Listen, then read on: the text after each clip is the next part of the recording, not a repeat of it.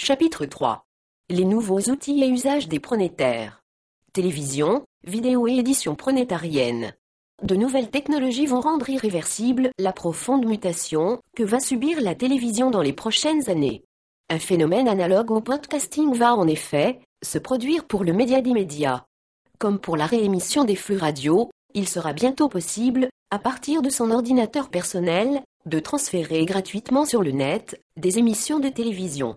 Grâce à des systèmes comme Cyberski TV, dont le lancement est actuellement bloqué par une plainte déposée par une chaîne allemande, les internautes vont pouvoir créer leurs propres images et les diffuser gratuitement en peer-to-peer TV avec BitTorrent, un logiciel téléchargeable gratuitement sur le net. BitTorrent concentrait déjà 30% du trafic mondial à la fin de l'année 2004 et il revendique 45 millions d'utilisateurs dans le monde. Ainsi que le précise le journal du net, à l'instar de Napster, désormais coté au Nasdaq, BitTorrent veut sortir de l'illégalité et prépare sa reconversion dans le commerce en ligne, en levant 8,75 millions de dollars auprès du fonds américain Doll Capital Management en 2005. La société est en négociation avec les majors du cinéma et de la musique, ainsi que les éditeurs de jeux vidéo, pour bâtir son catalogue. Elle base son modèle économique à la fois sur la publicité et la vente de contenus protégés par diverses technologies 1. Comme pour la musique ou le téléphone avec Skype, chaque PC devient, avec BitTorrent, le relais d'autres ordinateurs connectés en réseau et réalise un double travail, rerouter le flux tout en améliorant la qualité. Avec ce logiciel, plus vous downloadez, plus vous vous transformez en uploadez. Chaque personne qui télécharge devient lui-même un site miroir de téléchargement pour un autre téléchargeur, ou downloader. Ainsi, plus les internautes seront nombreux à télécharger une vidéo, plus l'opération s'effectuera rapidement. C'est le système des vases communicants numériques, une réaction en chaîne, en quelque sorte. Ce phénomène de rediffusion libre va concurrencer les diffuseurs de programmes télévisés. Déjà, des émissions de séries en peer-to-peer, sans coupure publicitaire, et avec une grande qualité vidéo, sont très populaires aux États-Unis, comme on peut le voir par exemple sur le site Mininova 1. 1. www.prontaria.com sur 3. Certes, quand il est possible de capter le flux d'une chaîne privée, ou le flux codé d'une chaîne cryptée sur son PC, ce flux est retransmissible en peer-to-peer à d'autres PC à condition de disposer de certains types de logiciels. Pour préserver les intérêts des auteurs, sont privés les internautes de la liberté de diffuser, un compromis devra être trouvé d'eux.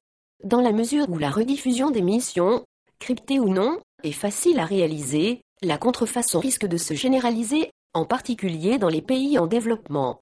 Les vectorialistes, qui voient leur pouvoir s'amenuiser et leur monopole être entamé un peu plus chaque jour, devront imaginer de nouveaux modèles économiques pour subsister.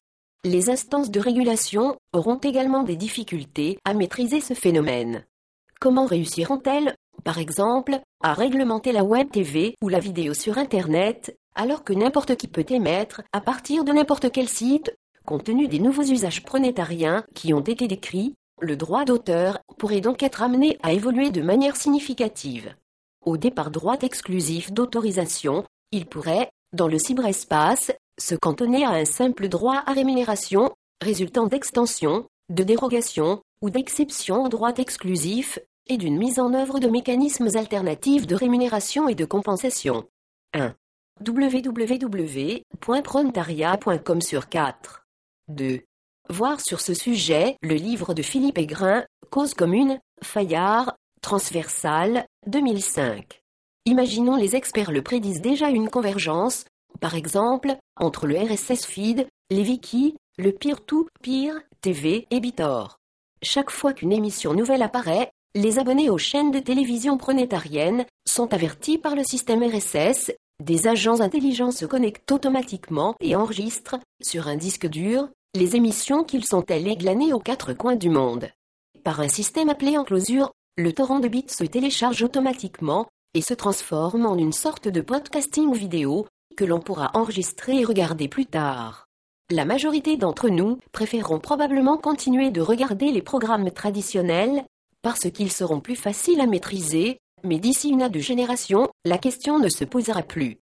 La clientèle sera principalement constituée de jeunes qui apprécieront de pouvoir créer leur propre programmes et navigueront d'une chaîne pronétarienne à une autre.